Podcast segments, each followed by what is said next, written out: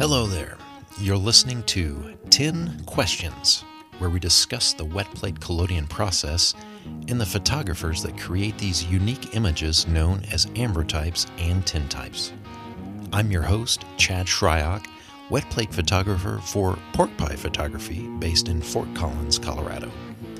In each episode, I've asked a modern day practitioner to sit down with me and talk about how they got involved with this vintage process, share some information on their gear and studio, and provide some valuable insights into their creative process. So, whether you're just beginning to dabble your toes in the collodion ethers, or you're a seasoned silverbath expert, hang on and see what develops with Tin Questions.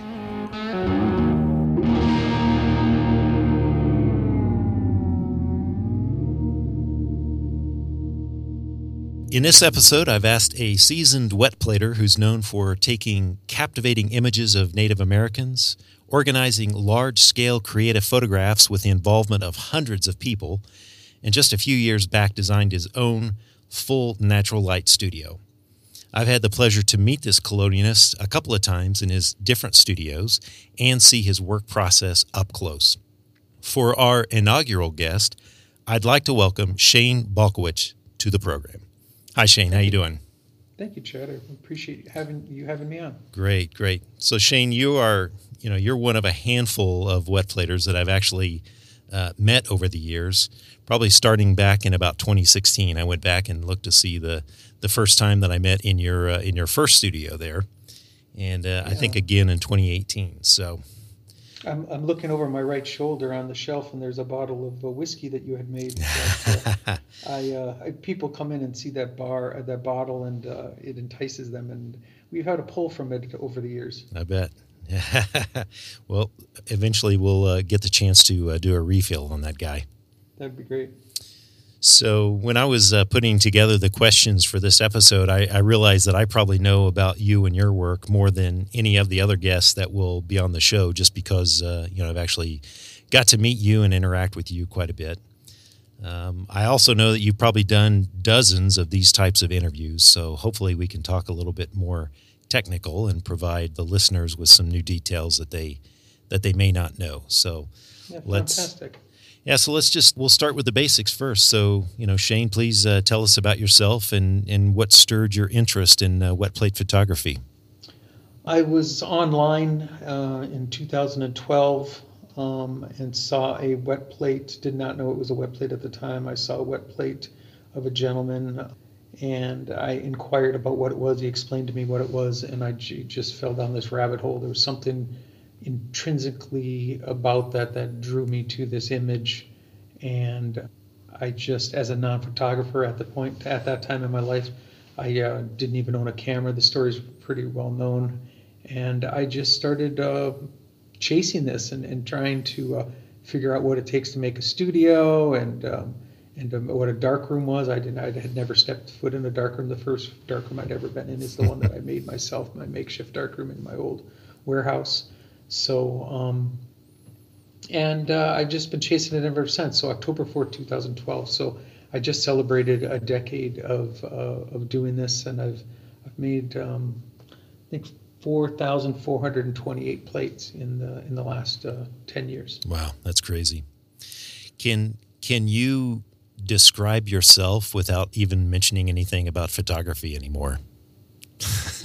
no, and um, it's really you know, I was 42 at the time, um, and it took me some years, but at one point, um, it occurred to me that this is what I was always meant to do.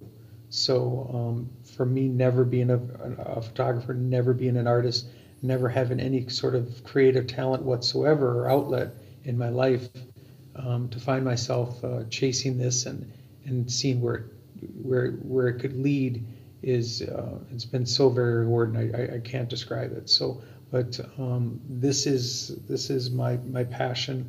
Um, I am a business person as well, but that for some years now has taken a backseat um, to what I do down here in the studio. That's great. So it, has been a while, and, and you've kind of stepped into this process.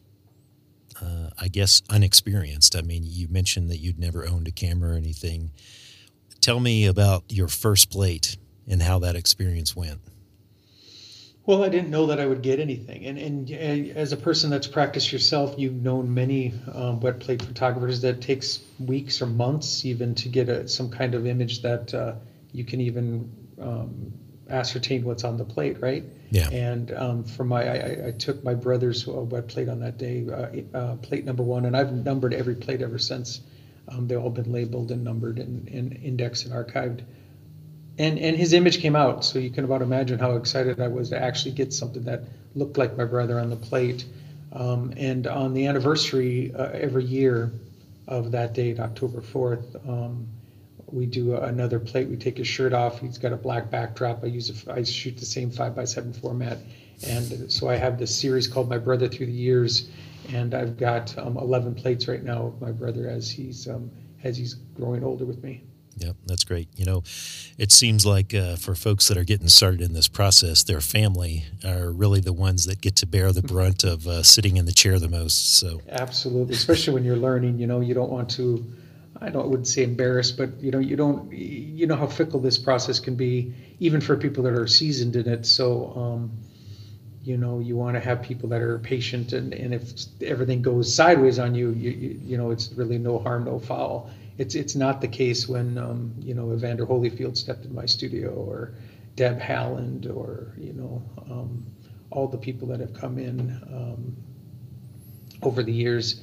Um, it, it's a, a, completely different thing, and you and, and, at that point you want to have some kind of experience under your belt so that. Uh, you can perform the best that you can during the, during those moments because you only have these people um, you know, I only had uh, Greta Thunberg for like 15 minutes. Yeah. And um, that's just not enough time, as you know, but you do what you can.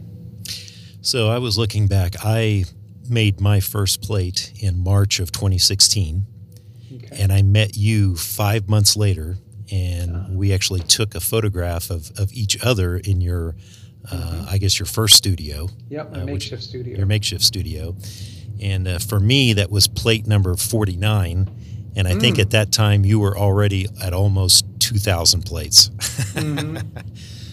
so you. Seems uh, right. And I, and I keep track, and, and like, of like the year before last, I made um, 300 plates almost to the number. And then this last in 2022, uh, I think I made 400 plates. So, you know, and I'm working every, just to let the listener know, I'm working every Friday. Um, and, you know, you're just making three to 400 exposures a year. And, and it seems like I'm very, very busy. Yep. So Shane, tell me a little bit about your experience in actually learning the process. I mean, what what was the mechanics that you went through to actually figure out how to to create that first plate? Well, I just I went online and started doing searches um, for wet plate artists, and um, John Coffer came up, um, upstate New York, and I was reading over his website, and he had what he calls his doer's guide, and he still sells this, and um, and I ordered it. It was like seventy five dollars. He lives in a in a cabin with no phone or any internet or like that, and um, you send him the money, and then this uh, typewritten manual in a binder comes to your door, and uh, you can order it in handwritten or typed. And I, I figured I didn't want to spend so much time reading his handwriting, so I, I got the typed version, and I just started with a highlighter on the couch, just every night, just um, and making a uh, you know a list of everything that I needed to, um, you know, all from all the chemistry to you know a, a lens and a camera and the darkroom lights and you know all the beakers and all the flasks and everything that we uh, that we use uh, to make these plates. Um, I just made a laundry list of stuff that I needed. and I just um, quickly started ordering everything. How, how long do you think it was before, you know, after you received that the doer's days. guide? 45 days. 45 days, yep. About That's... 45 days is, and that was to have a camera built and everything um, from Star Camera Company, a 5 by 7 bellows camera. So, um, yeah, it was about 45 days. I remember waiting for the camera that was like the last had everything. You know, I had everything that I thought I needed. Ready to go. And then I just sit there waiting for a camera to arrive. Like I yeah. don't even have a camera to test anything on. So yep. um, I remember that was the last element. And once that did, uh, I called my brother back to the back to the uh, warehouse and um, we went for that first exposure.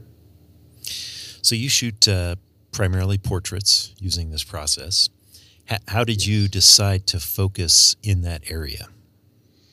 I mean, was that something that you well, had in mind when yeah, you started the no, process? No, or? but it's it's the human condition. So um, you know, and I and of all, all these forty four hundred plates or so that I've made, ninety nine point nine percent of them have human eyes in them. So um, you're right. I'm I'm a, I'm a portrait portrait artist uh, through and through.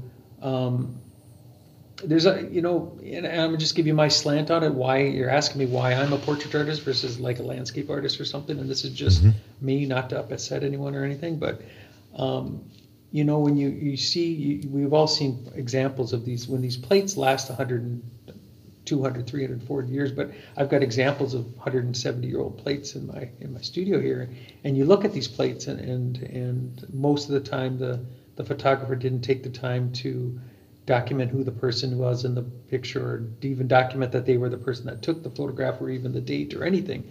And you always wonder what did that person do and what was their life like? There's there's some connection there between the viewer of the plate and and the person on the plate. So um, you know I've, I've done a couple of landscapes and um, you know a landscape will yeah, conifer tree is a conifer tree 150 years from now. Um, and but that you can't say that about a human. There's something intrinsically um, unique and special about each every person, and there's a story behind every person, whether or not you you, you get to know the full story. Um, but I, I, like that. I like the fact that um, these things, these objects that we're creating, um, will be here long after I'm gone, and um, it gives me a lot of reassurance. So um, it just it's just what I gravitated towards. It wasn't any decision at all. It's just what was I going to take a picture of in my studio to start? Well, my brother's standing there, so um, that that's kind of how I, I fell into portrait work. It was nothing more magical than that. Yeah, and I like that you from the start kept track of every photo, labeled every photo. Kind of crazy, right? Yeah. Like why? Why did why well, did a person that just picked up a camera start labeling plate one with the date and the subject and the date of birth and the you know by Shane Balkowitsch Nostalgic Glass Wet Plate Studio Bismarck, North Dakota? Why would someone do that? Yeah. It's, it's very strange. Well, I, I mean, I, I did the exact same thing from the start, and one of the reasons that I that I think maybe I got into that is you know I have seen a lot of family photographs Mm-hmm. And you look at them, and, and, like you said, there's there's no names. You don't know when it was taken. Mm-mm. So you've essentially you have a a picture of that person, but until you can really say their name, um, figure out who they were, you you really don't have a good way to relate to that person, especially if it's in someone in your family, right? Or even if it's not, I mean, it could you don't even know, and it could even be a family portrait, but it could be shot on a different continent, and you'd have no no way of ascertaining that unless there's some you know there's some item in the background that gives it away where this was shot. Yeah. Um, so you, you don't know anything about these pictures and and a vast majority of the pictures that have been created um, over the years um, since those first photographs back in the Victorian era um, they have no identifying information whatsoever. We take more digital photographs today than in the first 150 years of photography. Yeah.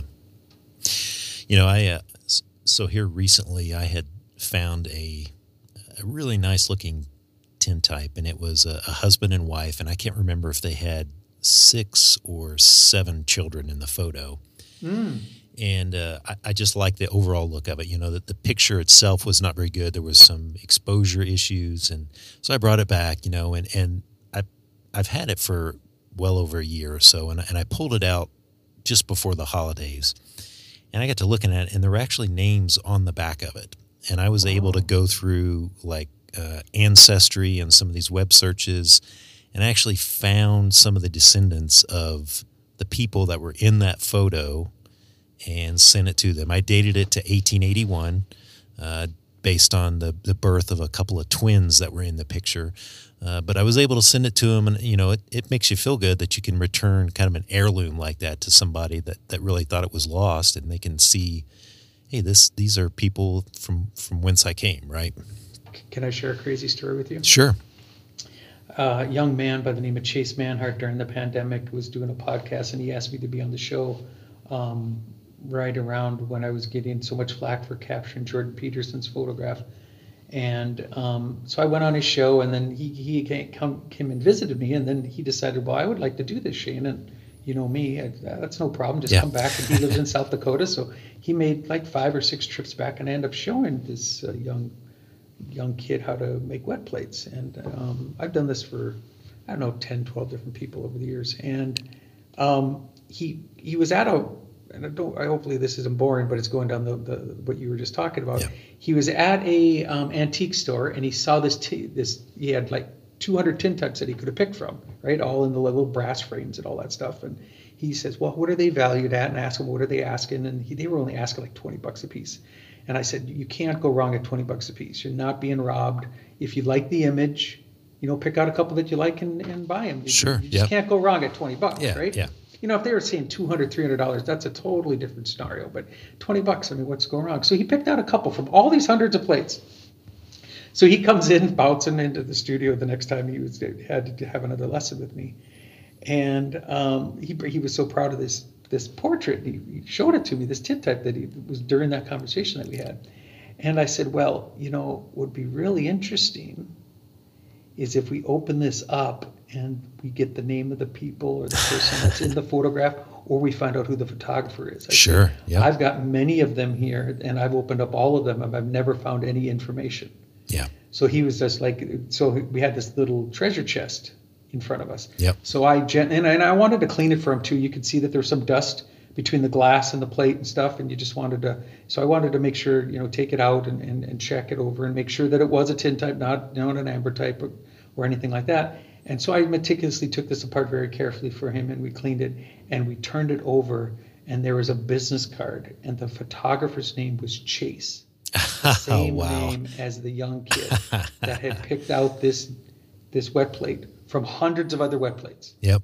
And so then he went down this rabbit hole of finding what the studio looked like and you know fi- finding everything he could about this. I mean, what's the coincidence Oh of that? yeah, that's fantastic. And I said that right before he opened it up. I said we could possibly find out who the photographer is, and the photographer's name was Chase. That's I- It's just like goosebumps. So I hopefully that wasn't a boring story. I, I have never been that lucky. I mean, I have tons of examples of vintage dags and ambrotypes and tin types and some in cases. I want to find a love not. letter. I want to find a love letter. you know what I mean? Like I want to find a or a poem. Yeah, That's what I want to find. You know, I a couple of weeks ago, uh, my wife was walking through a store and she's like, "Oh, you got to come look at this." And it was a it was a post mortem of a young girl. hmm It, it was an it was a dag in a really nice kind of octagon case. And I'm like, okay, I, I got to get it. And then I get to look in, and I find another one of the same girl in a different case right next to it. I'm like, okay, I got to get both of these, you know. Mm. So I'm bringing this home, and I'm thinking, oh, I'm going to crack this thing open, and there's going to be a lock of hair. There's going to be some names, There- and there's nothing. Nothing, yeah. Well, I think you know. I think photographers are just trying. You know what I mean? It was a job. They were just. This was their profession, and they were just trying to make money. And they. And how could they have thought? Well, someone in 2023 would be interested. You know what I mean? Like, why would? How how would they have perceived? You know where this would go, and how photography would change, and and how these these original documents would become significant. You know. Yep. They were just trying to, you know, give me my 50 cents or 25 cents and and uh, here's your work and thank you. yeah, at, at least that's what I kind of think. I, Yeah, yeah, and, and I would say that the typical per- person back then uh, was probably afraid to mess with that little case too much. You know, they, Oh, they yeah, weren't going to take it apart and try and stuff something No. behind it. So, No, no, absolutely. Okay, so let's let's switch over. Let's talk about uh, your studio. Uh, so tell tell everybody that's listening here, like, talk about your studio. What does your dark room look like? You know, is there anything unique about it? And, and I know there is for especially for your studio. Oh yeah. So about um, I had known, you know, I, I, I operated the studio in uh, what I call my makeshift studio, which was a warehouse with no windows. That first studio that you came into, and, and obviously we're using continuous bulbs, and there's, you know, um, and I had no natural light, and and there was one day the summer came around, and I was like I'm gonna go outside and take a picture of my mom outside in the, in the sunlight. So I put her on a chair in the middle of the field, and took this picture of her. And something about that portrait, I realized that um, this process wants natural light. Like, you know, you can do flash and you can do continuous bulbs, and I do if I'm doing portraits at night. And I, I still bolster, depending on what time of the year, some of the natural light, I'll, I'll put one continuous bulb on just to kind of do um, some different lighting effects. But it occurred to me that the tonality and the um, the presence of the wet plate was so much, so much more significant and more beautiful using natural sunlight. And it, and it, and it uh, occurred to me that um, I need to look into what it, what they did, you know, 150 years ago in these natural light studios. So uh, Dr. Raymer, uh, I think it's Felix Raymer, wrote a definitive book. You can get on Amazon. It's one of those historic books that you can get for like eight bucks. You know, they just print them just because of its historical Sure. value. Yep. So Dr. Raymer in 1906 wrote the definitive book on building the best natural light photography studio. And in this book, there was all kinds of diagrams of window designs and stuff. And so I read this book and I went through it and I looked and I picked out um, a window and I copied the dimensions of the window and the pitch of the window and um, the size of the window. And then once I had that, I just uh, on a napkin I designed the studio around that window. Um, I learned that you want northern facing light. You it's always referred light. There's no um, you know there's no direct sunlight. Only a couple of times during the year. One time during the year does light come through and hit like up in the on the high ceiling. You'll see actually direct sunlight, but no no direct sunlight ever comes into the uh, into this space. And it's this beautiful referred light. And um, and I, I used his book and I you know I had already been practicing for probably you know four years at the time so um, I knew enough about what I wanted in my studio and I thought well if I build this damn thing and it's not what I wanted that I got nobody to blame but myself. So you know I designed the dark room and where everything was going to go and my my workflow and and where the dressing room was going to be. And I had to have a supply uh, area and and you know where I was going to finish stuff. And then I wanted a bunch of bookshelves and and then I wanted um, special shelving so that I could display hundreds of my 8 by 10 black glass ambrotypes. You walk in the front door of the studio and and there's just walls of uh, of my original works that I and it's kind of um it's kind of like an exhibition, but it's a revolving exhibition. So I'm always constantly editing. So I'll make a new plate. I'll look at the wall and say, okay, that one's about time. That one's been up there for a couple years. I take it down. I put the new one in. So it's always so if you come in, it just changes like the seasons, and there's always something new up on the wall.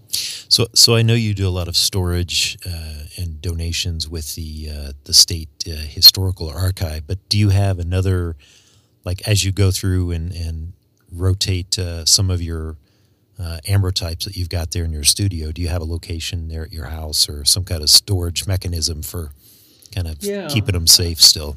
I've got, um, as of last month, I have 60 museums that are presently uh, curating my work.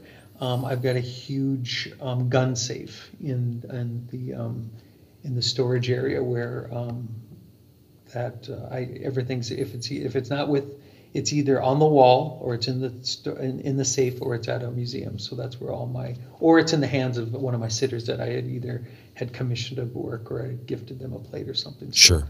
Yep. that's where it's all good. So the stuff that's uh, gets rotated off the walls goes into the safe immediately, and um, it's waterproof and, and fireproof and stuff. So, um, and then I think once I get that safe filled up, I'll just start. Um, in my will, I'm I'm gifting my entire collection of plates to the State Historical Society. They have about 800 plates as of right now, most of them by Native American series called Northern Plains Native Americans: A Modern Wet Plate Perspective. I'm doing a four-book series. I'm halfway through that series. Two books have been produced, and but they take my creative work as well. Um, it was a really interesting. Well, I don't know if it's interesting, but when I first started, they first started taking. They took the my my wet plate called Eternal Field of Ernie Lapointe, the great grandson of Sitting Bull. Yep. Was the first plate that uh, knocked down the door for my first museum. So my state archive is was my first museum that I'd ever given my work to, and I have works at the Smithsonian and the Library of Congress and the Pitts Rivers Museum over in the UK and the Royal Photographic Society, just to name a few. But um, they'd have to have a review committee. So I would ha- make a couple of Native American plates, and then they would they would uh, review it, and they'd have to say, okay, because you know it's expensive to store these things and to curate. and Right. protecting these for a long time. Yep. So it's not just like I don't know of any other photographer. I know of no other photographer that has their state archive will just take their work when they make it. But it wasn't always that way for me. So this is where I'm going with the story real quick. Something I don't know if I've discussed before, but so they had to have this review committee and they all you know they'd say okay yeah we can take that plate we can take that plate. So then i took that photograph of evander holyfield and um, they found out that it went to the smithsonian institute. So the smithsonian sent a climate controlled van to uh, truck to north dakota to collect this plate from me.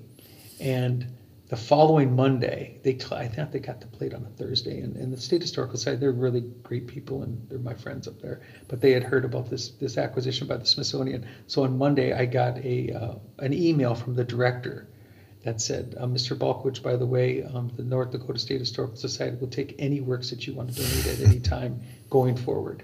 And then the door was open to where I could get some of my creative work, like uh, my large collaborations and stuff like that, pictures of the you know the mayor and pictures of my family and you know other significant people around because that's what photographers did back then right? You yeah. take a picture of the butcher take a picture of the librarian you know the the the the ironsmith or something like that or the guy that ran the boat down by the river. I mean those are the things that photographers do. So i do try to you know invite people to my studio that have these interesting jobs or um, places in our society in modern day trying to um, fill those shoes and try to follow in some of my previous wet plate brothers and sisters, um, you know, what they've done in the past. And what they've done a lot of times is they take a picture of the banker or the, you know, the governor and that kind of thing. Yeah. That, that brings up a point. I was going to ask you if you had a, um, a least favorite subject to photograph. And, and I'll give you an example. One that, hmm. one that I, um, I don't want to say that I struggle with, but I, I never really look forward to it is photographing young children, infants. Mm. Uh, but mm. I but I've I've taken some fantastic shots just because I got really lucky. You know, they they held still for just the right amount. They didn't move out of my focal plane, and I got some really wonderful stuff. But I I, I, I never look forward to it. I don't know if I get and like when I take you know there's so much intent involved when I'm trying to create so there's a lot of thought going into it. So I would never shoot something that I was not like if if if if if I knew the subject wasn't something that I if I was to say the least thing, the photograph for me would be someone in a white dress or a white shirt or something like that. You know, yeah. That, for, that, those are the things that I try to avoid, um, especially um, in my natural light studio because you know how things blow out and stuff. But sure. as far as subject matters, I don't I don't point my camera at anything that I don't I really um, I really want to capture. And it, it is difficult. Um, I've captured a bunch of um, sleeping Native American children in in their um, their little baskets and stuff. Um, and it, it's difficult. It's difficult. Yep. And if they move, and then you don't you don't get to see their the details on their face. And so uh, children are tough. But I've um, I've had a lot of practice. Uh, my daughter, um, my, you know, both my daughters, they their entire lives, their dad's been practicing photography. So, you know, I've got a picture just five feet from me of, of my daughter when she was two and my other daughter was four. So they were just laying down with their eyes closed because they couldn't uh, handle not blinking. But um, yeah, there's a, um, yeah, I just, you know, try to stay away from whites, bright whites. Yep. Is something I try to avoid. What about, um, let's talk about cameras. Uh, so, what kind of gear did you start with versus what do you use today?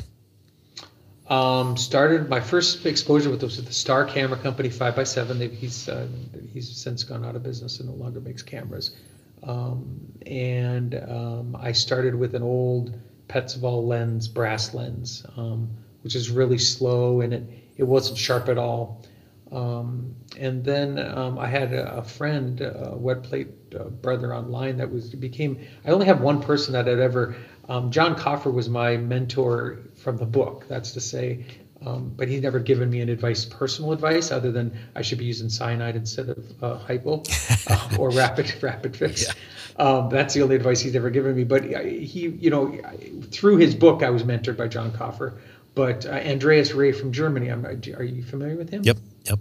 Okay, so Andreas Reh from Germany, um, he came to my aid very early on, and helped me with lighting. I mean, there was probably, and Chad, I don't I, I don't, I'm not ashamed to say it.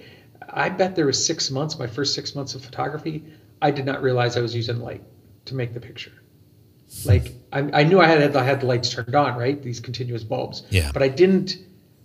Do you know what I'm saying? I didn't understand that I can move that light here. I, all I was worried about was getting a picture. Yeah. I was just trying to get some kind of resemblance. And then you start to figure, oh, I moved that fixture back three feet, and look what happens to the the, the, the shadows on that side. Or I move it over here, and I move it over there. And it, so it took me like six months. I mean, that's how naive I was about photography. I didn't even realize that um, this was a concept that I'm, you're painting with light. Um, and uh, um, so Andreas Reh came to my aid um, with some lighting tips. And then he said, Shane, why don't you try? He's from Germany, and you know, he says, why don't you try a Carl Zeiss Tessar lens? And he found one on eBay for me and sent it over. I, I can't remember. It was one of the smaller sizes, just to cover my five by seven. Yeah. And I've got since I've, I've uh, bought all the all the sizes of the five, of the Carl Zeiss Tessars, and I mounted that lens and I took that first exposure, and that was it. I've never changed lens. Probably sharp as a tack too, right? It, it'll cut you like a knife, like a razor blade. It's so sharp, and and and that's just, and that's just personal preference as well. You know what I mean? Like you don't know your personal preference until it's upon you, and then you go, oh, I like this a lot better. So there's this there's this connection to me with this super sharp made in germany lens. So then I went out because I had at that time uh, by that time I had multiple size cameras. Um, I was going to five by sevens, eight by tens, and I even had like a 14 by 14 at one point. And I got five different sizes of this lens. All all the f4.5 is wide open.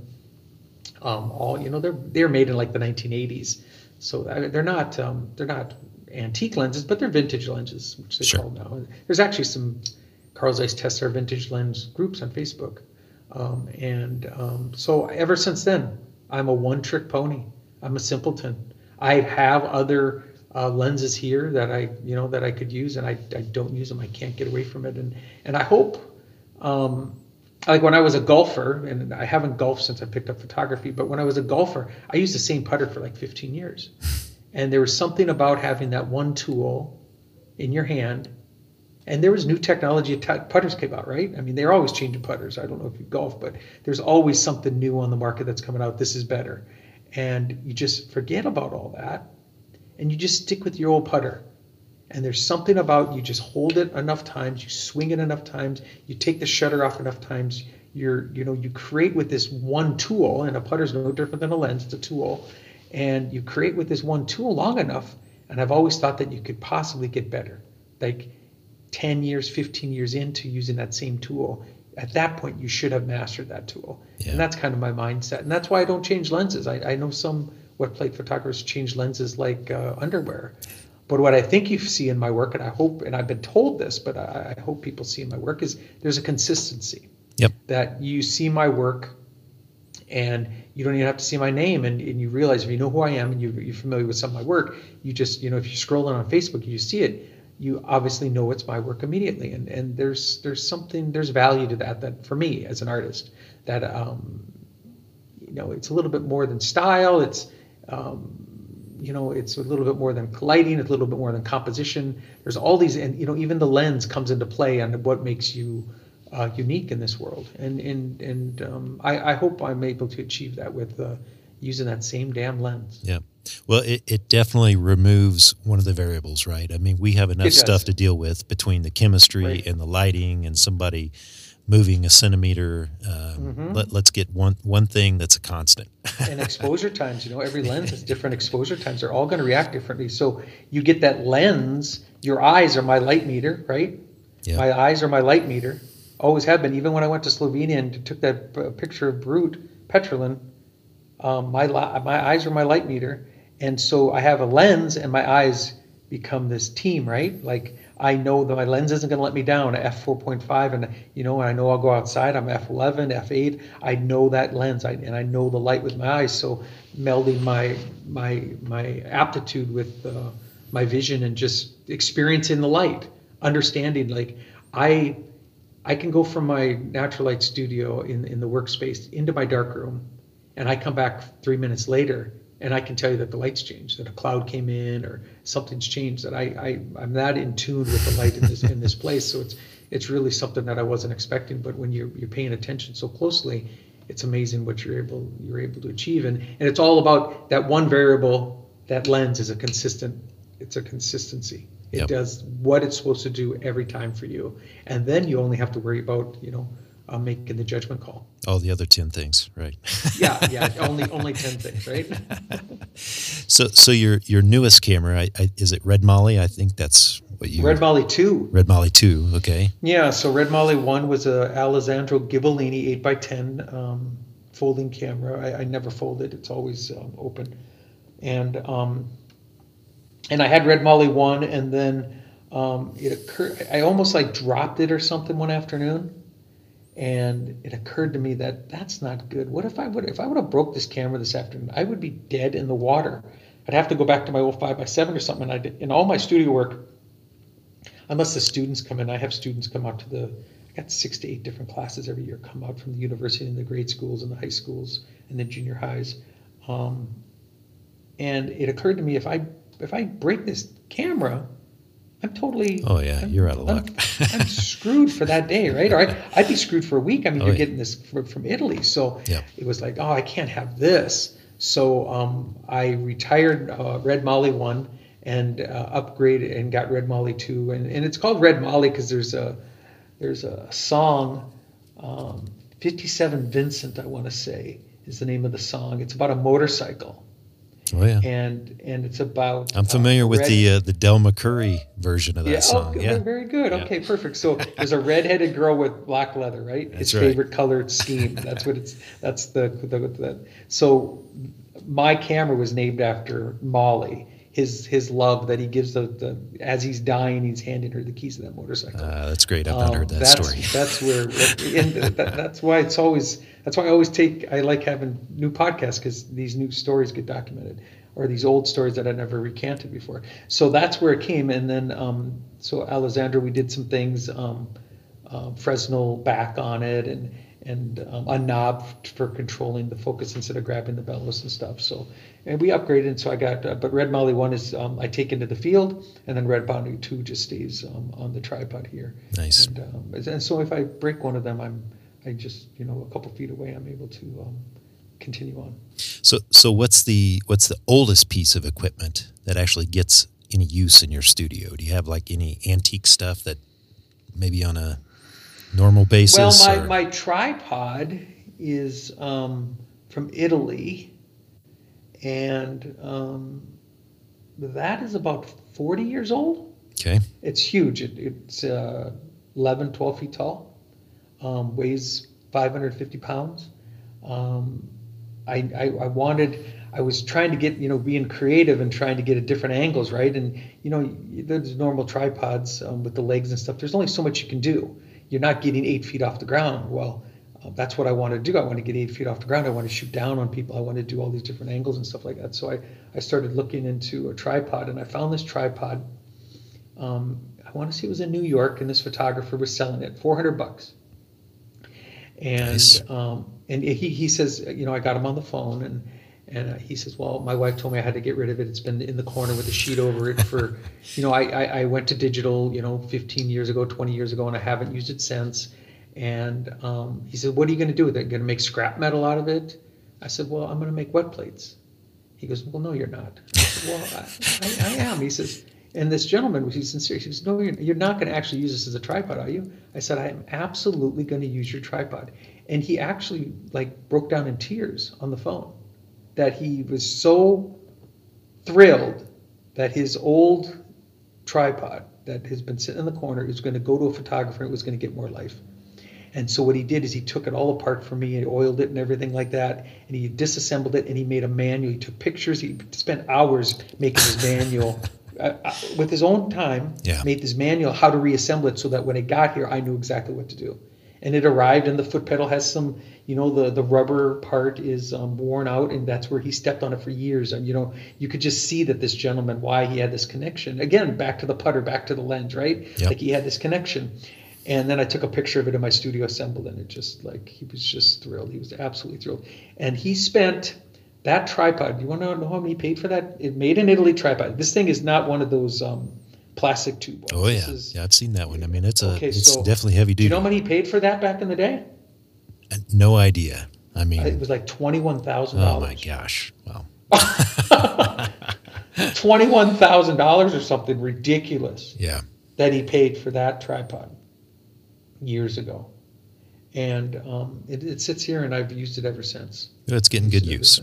It's getting good use, and, and he was so happy, so happy that it, it was um, that someone was going to actually be using his old tripod. Great. Okay, Shane, if you had the chance to photograph anyone that's living today, who would it be? Living today, who would it be? Probably Bob Dylan. Bob Dylan. Okay. Bob Dylan. I think it would be fantastic to take Bob Dylan's wet plate So let me Yes, ask you for this: Have you for sure. have you reached out to Bob Dylan to let him know that you're No. willing to take his photograph? No, I think he's pretty hard. He's pretty hard to get a hold of. Um, I had done before I was a photographer. I had commissioned a painting um, um, called Desolation Row. So his song, and I don't mean to get too far off track, but it, was it was me trying getting into this artist scene a little bit, where his song Desolation Row. I'm not sure if you're familiar with it. It it's um, it's a narrative that it actually paints a scene. So if you listen to the lyrics, it paints a scene, and that scene would play back in my head, and I would imagine the scene. And I hired this artist, and it took us three years for him to do this painting for me and over three years, every word of that song, Desolation Row, and people can find it if you type in Balkowitsch Desolation Row on Google, you can see the, the painting.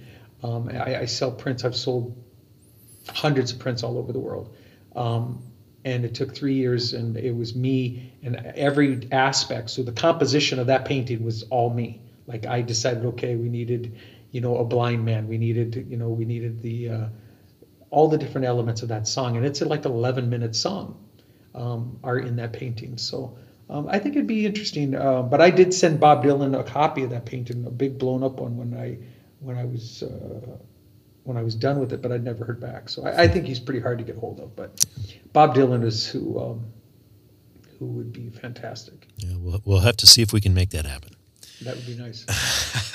Is there an idea uh, for a plate or a series that you've got in mind uh, for maybe something that you've not shot yet? Uh, and I think this is probably a good point to talk about your uh, modern perspective on the Native American uh, photography that you've been doing. I know that you've got a couple of books out uh, so far, and you're maybe, what, halfway through that series? A little bit over halfway. It's called Northern Plains Native Americans: A Modern Wet Plate Perspective.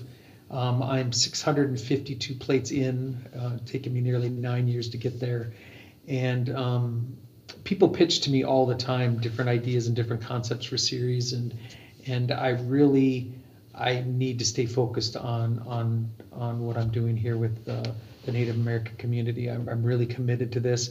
Uh, I've been adopted into the Hidatsa tribe. My name is Meshte Ekagoche. In uh, Hidatsa, uh, Calvin Grinnell, the uh, Hidatsa elder, gave me that name, which means shadow catcher, um, the same name that Edward Curtis had had received. And um, I, you know, I've got this idea. I've got to get. I got to get to a thousand plates. It'll take me another seven, eight, nine years maybe. Okay. And um, then I have an idea. My the, the, after that, I, you know, I, I create.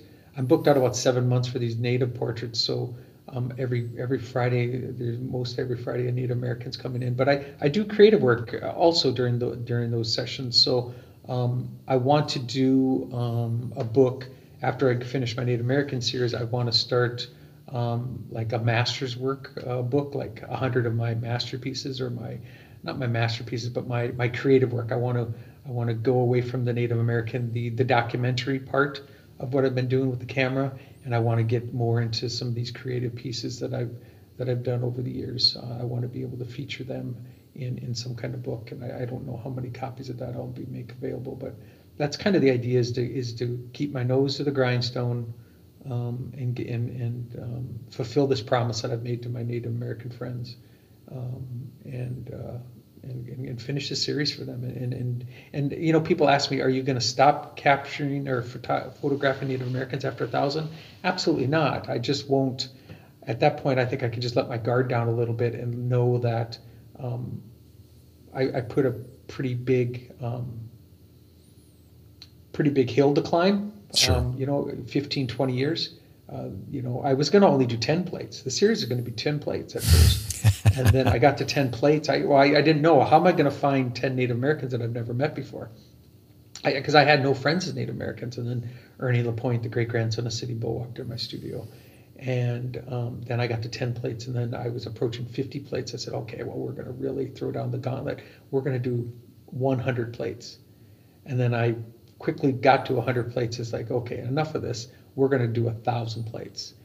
And knowing damn well that I was going to take myself some some years into the future, and um, and it's it's been the best thing that I've that I've ever done with the camera. Um, and um, you know when when my friends come into the the studio and, and they can be complete strangers.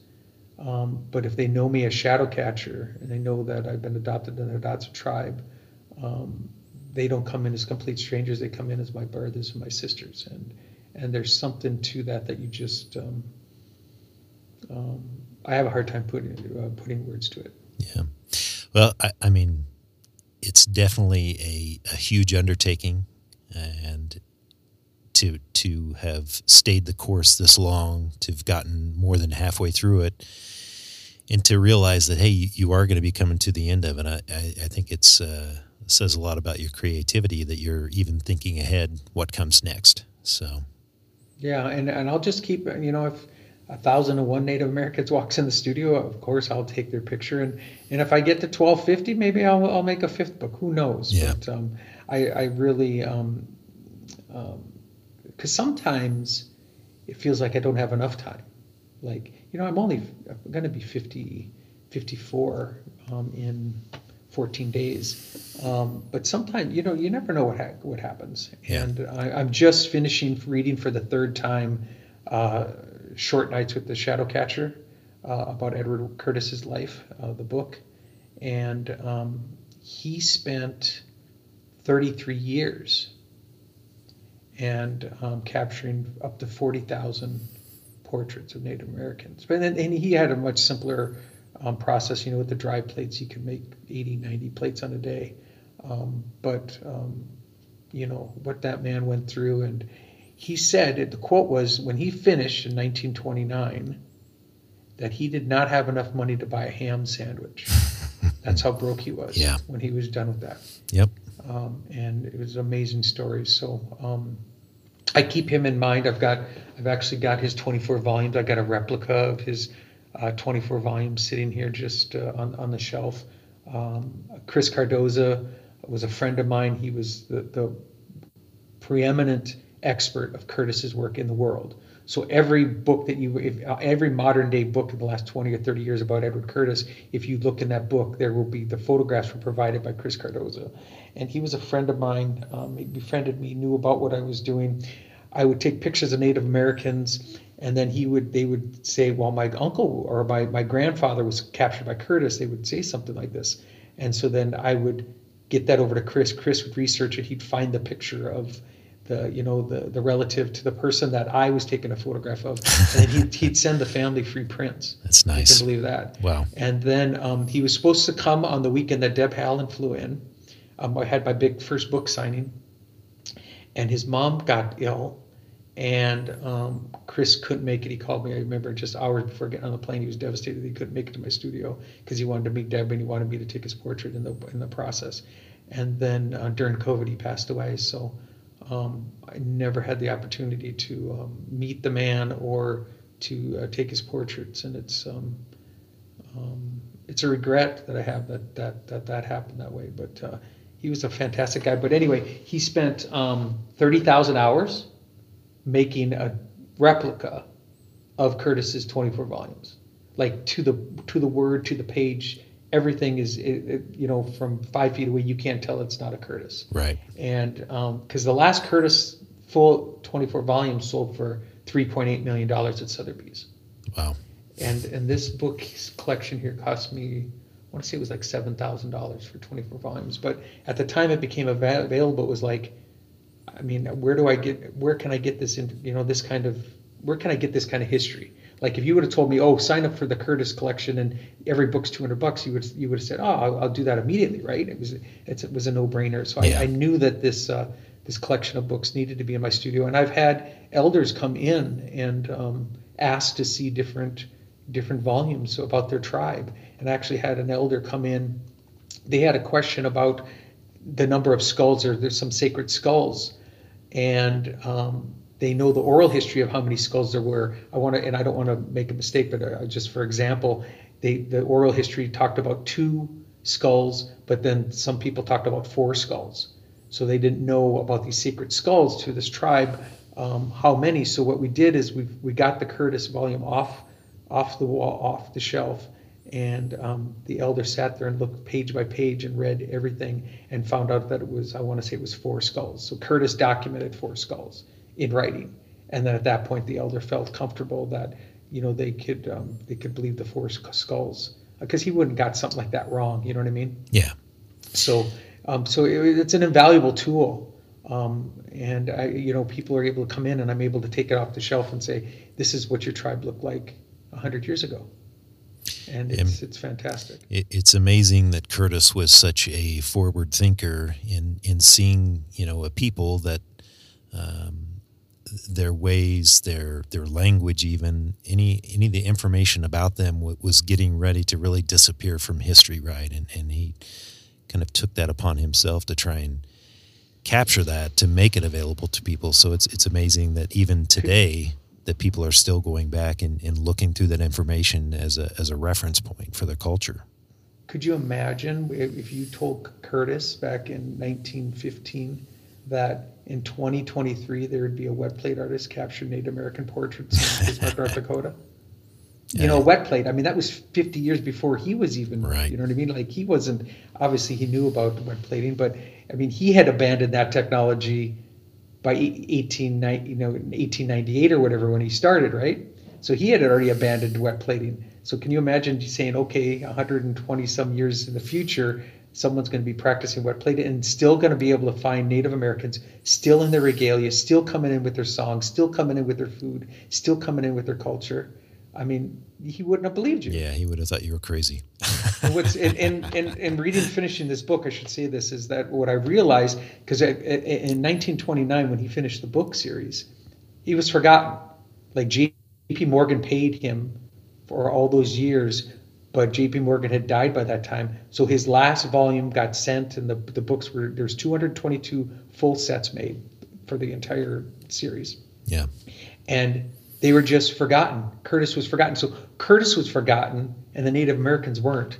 It was like this crazy, like he always thought that they would be forgotten, but actually, what was forgotten, and it wasn't for years later, decades later, when Curtis's some of his uh, volumes started to to reappear, that he got recognized again. But he actually became more forgotten than the Native American culture in in, in some aspects. And I, I, thought that was rather interesting reading um, through this book the third time. Yeah. So, speaking of Curtis, I mean, who are some of the other photographers that you look up to or inspire your work? Uh, who, who are the ones that kind of come to mind? Um, uh, William Mortensen, um, number one on my list. Yep. Um, as far, far as far my creative work, um, for sure, uh, Man Ray. I, I love Man Ray. Um, you know, there's there's just so many photographers that uh, we can we can draw inspiration from. But for me, um, you know, it, it's Edward Curtis. Um, Orlando Scott Goff was the wet plate photographer here in Bismarck, North Dakota, that captured the first ever photograph of Sitting Bull here. 135 years later, I captured his great grandson here in the same city in the same process. So he he's been an inspiration to me. Obviously, Edward Curtis with the Native Americans, but if I'm talking about creativity and stuff, it would be William Mortensen. What he was doing. Um, in the 1920s was insane. I mean, no Photoshop. I mean, everything was cut and paste and montages and and and his um, you know, it was like a lot, a lot, a lot of witchcraft and, and monsters and, and and things that were just uh, otherworldly that he was he was giving us depictions of that nobody nobody was doing anything like what he was doing at the time you know, there was the the the Ziegfeld Folly girls and stuff. There was a lot of that going around and stuff, but nobody was doing this dramatic, um, dramatic scenery shots like William Mortensen. So he he's definitely my hero. And to tell you, uh, you know, a small little, you know, these um, coincidences that we've been finding in this conversation, Chad, you and I. So um, when I when I started researching William Mortensen, I found a picture of his studio, and his studio was in uh, Laguna Beach, California.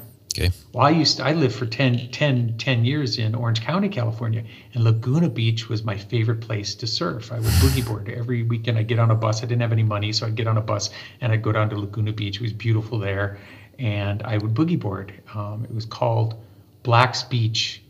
Yeah, that was the name of it. I want to say, and or Crystal Cove there as well.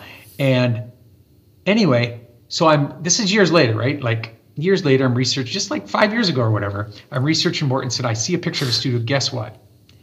The surf shop that I would get different supplies for boogie board and stuff was William Morton's old studio. wow. so I was actually in, Yep. it's right on the corner. You can look it up online. If you look up William Mortensen Studio, uh, Laguna Beach, California, you will see a picture of that damn building. And that building, and I don't know if it's a surf shop to this day, but when I was in California, it was a surf shop, and I had entered that surf shop. So I was walking around in the realm of the god Yeah. and didn't even know it. And this is before I even found a camera. so these are the kind of things, you know, that um, these are the kind of things that uh, seem very, very strange to me. Very serendipitous moments. Yes, for Yeah. sure. I also, I you know, I, I have a, a story about my tattoo on my left shoulder. I got one tattoo on my body. I was 21 years old. My brother wanted to get a tattoo, and we went into a tattoo parlor. I couldn't decide what to do. I'm gonna make this quick, and I decided I was going to get a sun on my shoulder. Had no idea why I decided to put a sun on my shoulder. and it occurred to me after making wet plates and building the studio is that why would you put a sun on your shoulder? But now every Friday you're using the sun's light to create images. Yep. Did, did you put a little uh, exposure chart underneath it for you? I should have. I should have. No. Okay. Hey, so just to kind of uh, swing us back around here, I know we're we're kind of running short on time here. What I, I know we we're hopefully going to have a lot of uh, folks that are listening in that are into wet plate. They they've been experimenting with it for a while. What what advice do you have for any newcomers to the craft, or or even to seasoned photographers that are out there using this process? Change one thing at a time. I mean, that, that's really, I mean, if you're just learning, change one thing at a time. Don't change two variables at a time. You're, you'll never figure it out changing two variables at a time. Um, look for someone who has time to, to help you. Look for, you know, you don't have to have, it doesn't have to be someone in person to have a mentor or anything or a teacher. Um, and then just, um, just be methodical and just pay attention and listen and watch what other people um, do um, and and just immerse yourself start crawling down this rabbit hole and uh, i may be 10 years ahead of some of these people crawling down this rabbit hole but i can tell you right now i don't see a bottom yet and and people have asked me like when do you think you're going to master this process and um, i've always said like maybe 30 years from now um, is when i've you know, I've always kind of thought that um, it's not something that you can master, and I never want to make the perfect plate. I know artists have said that before, but I, I never want to make the perfect plate. I always there's always that challenge, and there's always that that need to improve. And and you know, like when you started and when I started, we we made some pretty big jumps, right?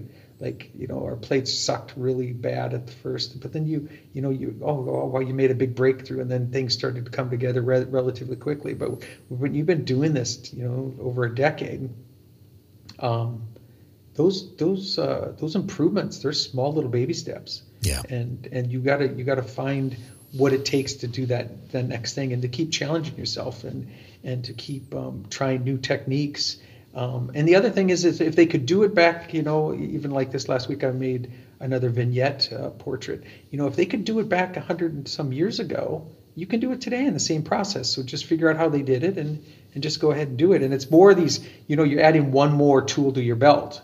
And it's it's this combinations of tools that you slowly add to your belt as you as you walk down this path this creative path into wet plate. Um, yeah that's the only advice i have. Yeah.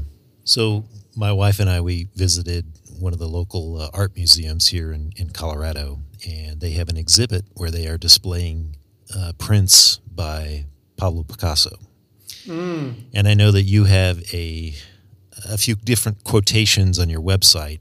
I don't know mm-hmm. if you if you know the one that I'm going to mention here to you, but um, a quote from uh, Pablo Picasso is that the the meaning of life is to find your gift. The purpose of life is to give it away. Mm. Do you do you feel like you are fulfilling your purpose? Well, I, I don't. Um, if you mean giving away, you can look at that a couple of different ways, but you could look at it one way is financially. Um, I don't charge my Native American friends and sitters for this series. They all get free scans and prints of everything that I do. And I, when I donate these plates, these different museums, uh, they are they aren't charged either. So um, the work really, um, the work's going to be here long after me. And you know, I've always thought if you can find a place for it, uh, a place where that you know maybe someone can enjoy it years later, I, that's really where the importance is. And and it's also it's, it's also gives me great pleasure to be able to you know, gift plates to people where they come in and we take a couple plates. I keep my favorite, and then they get to take something home with them, and, and then it'll stay with their family, and it'll become a family heirloom if if they have any, um, you know, if they have any understanding. And everyone who comes, you've been into my studio. Everyone who comes into my studio may not have an understanding coming in, but when they leave. Um, it's my job to make sure that they leave with an understanding of what it is that just happened here and um, so you know you can you can really make some connections and it's all about the people. It's all about the people, and it goes back to the portraits, right? You're shooting people. You're not going up and giving a tree a hug. Um, you know, you're just, uh, you know, there was um, this last Friday. There was, and I, I won't say who or anything like that, but a portrait came to life in the fixer, and uh, the gentleman just broke down in tears. I'm not talking just eyes getting a little wet. We're talking tears in my studio, and, and, and every time that happens, um, I don't take that for granted. It's like, when's the last time you showed someone a photograph on the back of their, your iPhone, and they broke down in tears? Mm. Yeah, it doesn't happen. But there's something, and I'm not saying this has anything to do with my talents. This isn't me boasting that, oh, my photography brings people to tears. It's not that. You know damn well what it is. It's this yeah. process. It's this process that if the person understands what it is that we're creating, that we're creating an object that'll be here a thousand years from now, long after we're all gone, the permanence of that, and how many people get that opportunity to be um, immortalized in, the, in this manner. And but I'm a hopeless romantic. I love this process. There's no finer photographic process on the planet. It's my opinion. And I don't care about color. I don't need photographs to have color in order for them to have merit. Yeah. You know, I uh, every time that I bring somebody back into the dark room, whenever this is their first time that they've seen this process, um, that brings me so much joy just being able to share that uh, that magic with them that whenever you place that plate in the fixer and that image appears uh, you know almost from nowhere uh, it, it's an it's amazing to them that hey, this is something that that actually exists and that somebody figured out how to do, mm-hmm. you know, 160 mm-hmm. years or so ago.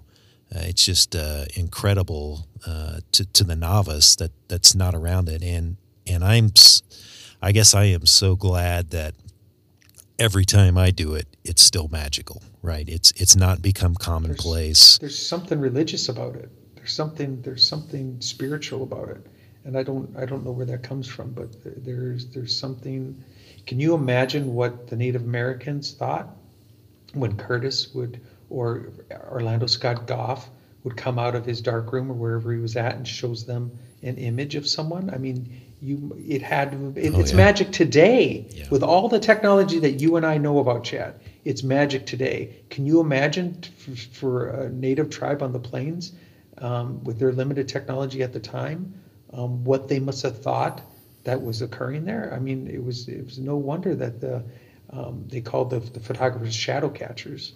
Yeah. Um, they they wouldn't let these. They, they had a hard time letting these plates leave their leave their tribe because how could my chief still be here but then that piece of object whatever it is that tin or glass has him on there as well and that's why they thought they were you know um, some of the reasons why they thought something was being stolen. That the, he, the person left behind is less of that person because part of that person went with that photographer in that box. Yeah. Yep. Amazing. Fascinating stuff. Yep. So, uh, last question here, Shane. So, how do people that want to see your work or even maybe get a photo taken, how do they reach out to you? What's the best way to get in contact? Where's your work at? Yeah, if, if you want to find me, it's very easy. Um, if you just go to Google and type in Balkowitsch, B A L K O W I T S C H, wet plate, two words, you're going to get um, many different articles, and you'll get my website and everything. You can you can find me on Facebook and Instagram, and I'm on Twitter, and I'm on Vero as well. So there's there's many places. Or if you just type in Balkowitsch wet plate on Google and just hit images, you're going to see a plethora of, of my work and, and see what it is that I'm doing here. And um, I just hope, um, you know, I envision myself as an old man with a cane or something coming down this uh, this hill to my studio when I'm 80, 90 years old, God willing, and able to continue to um, to make portraits uh, until my, my, my last days. I hope so. Hey Shane, I want to thank you for uh, signing up to be uh, interviewee number one for this podcast and uh, hopefully we'll get the chance to uh, talk face to face again in the near future. I look forward to a chat. I appreciate and, uh, it. Th- thanks. It's, it's a huge honor that you asked me to be on your inaugural um, your inaugural show, and um, I uh, appreciate everyone taking the time listening. Great. Thanks, Shane. You're welcome. I hope you've enjoyed this week's episode and maybe even picked up some insights that will help you along in your own wet plate journey. I'd love to hear from you on who you'd like to have on in a future episode. So send me a message and follow our Instagram account at Tin Questions with any feedback. Don't forget to hit that subscribe button on your favorite podcast provider. Thanks for listening to me, Chad Shryock, and my expert guests, and I look forward to you joining me again in the coming weeks for a new episode of Tin Questions.